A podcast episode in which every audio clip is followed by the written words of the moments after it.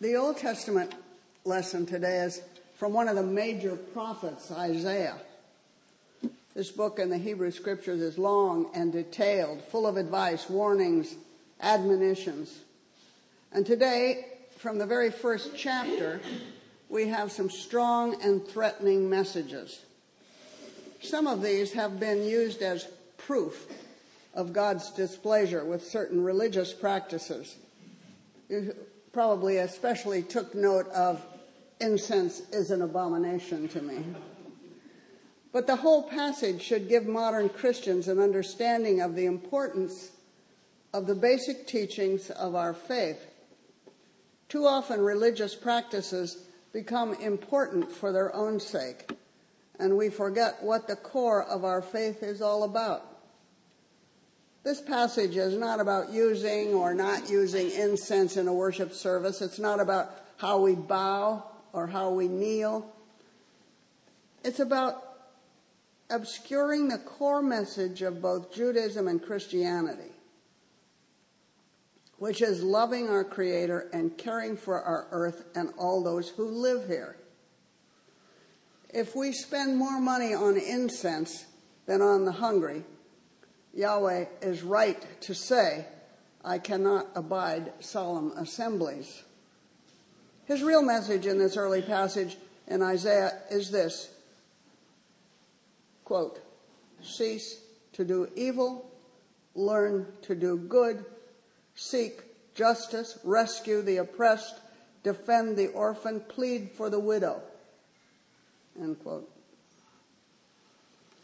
Of course, it's an interesting game to look for Bible quotations to bolster our opinions, but be sure that you are fair to the whole passage. I remember that the Reverend Tom Woodward, the former rector of St. Paul's in Salinas, used to announce that he wanted to preach a sermon with this text, "Hang all the law and the prophets." The letter to the Thessalonians church reinforces the very demands made by Isaiah.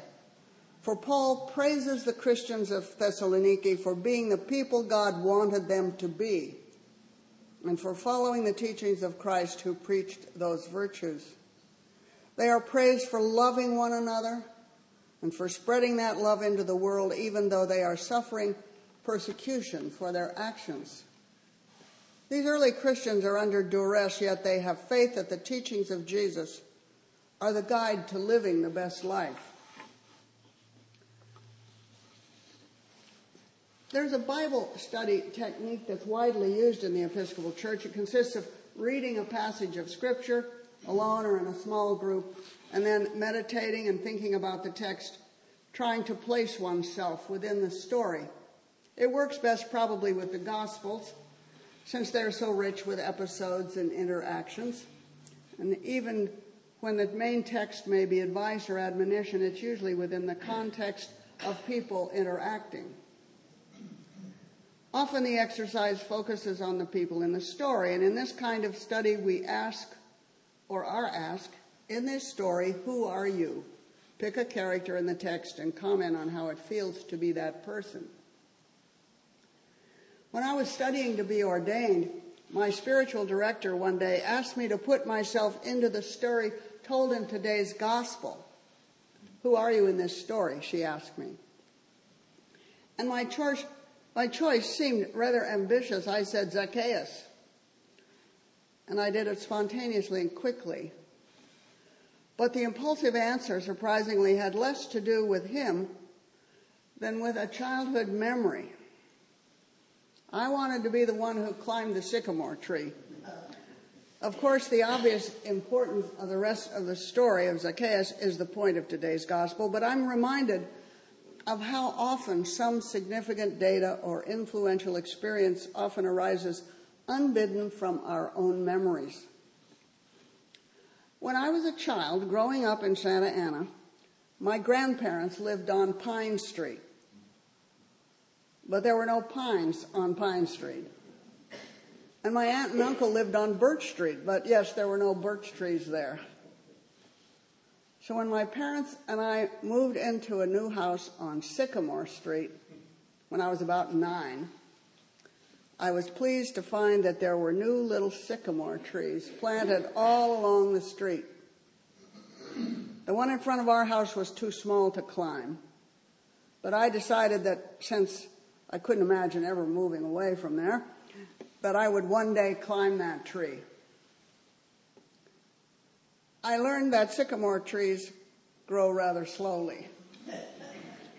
At least those did, so I never got to climb my own sycamore tree. And this unexpected connection took me into the story of the little tax collector in Jericho. We find the tax collector in today's gospel, as we did in last week's gospel, a figure of mistrust and dislike. Such men represented the repressive Roman government. They were suspect and disliked. So Zacchaeus, who is a short man and probably sensitive about it, had a position in the city that brought him wealth and probably disdain as well. But he wanted to see and hear Jesus. The other townspeople were angry that Jesus chose to stay at the house of such a man. We don't know anything about Zacchaeus' beliefs or interests before this episode, but he is seen by Jesus up in the sycamore tree, apparently, and is called to by name and informed that he is to host the prophet. And the tax collector is possibly one of the few people in the crowd who can afford to host a traveling prophet and his entourage. Zacchaeus' response is immediate.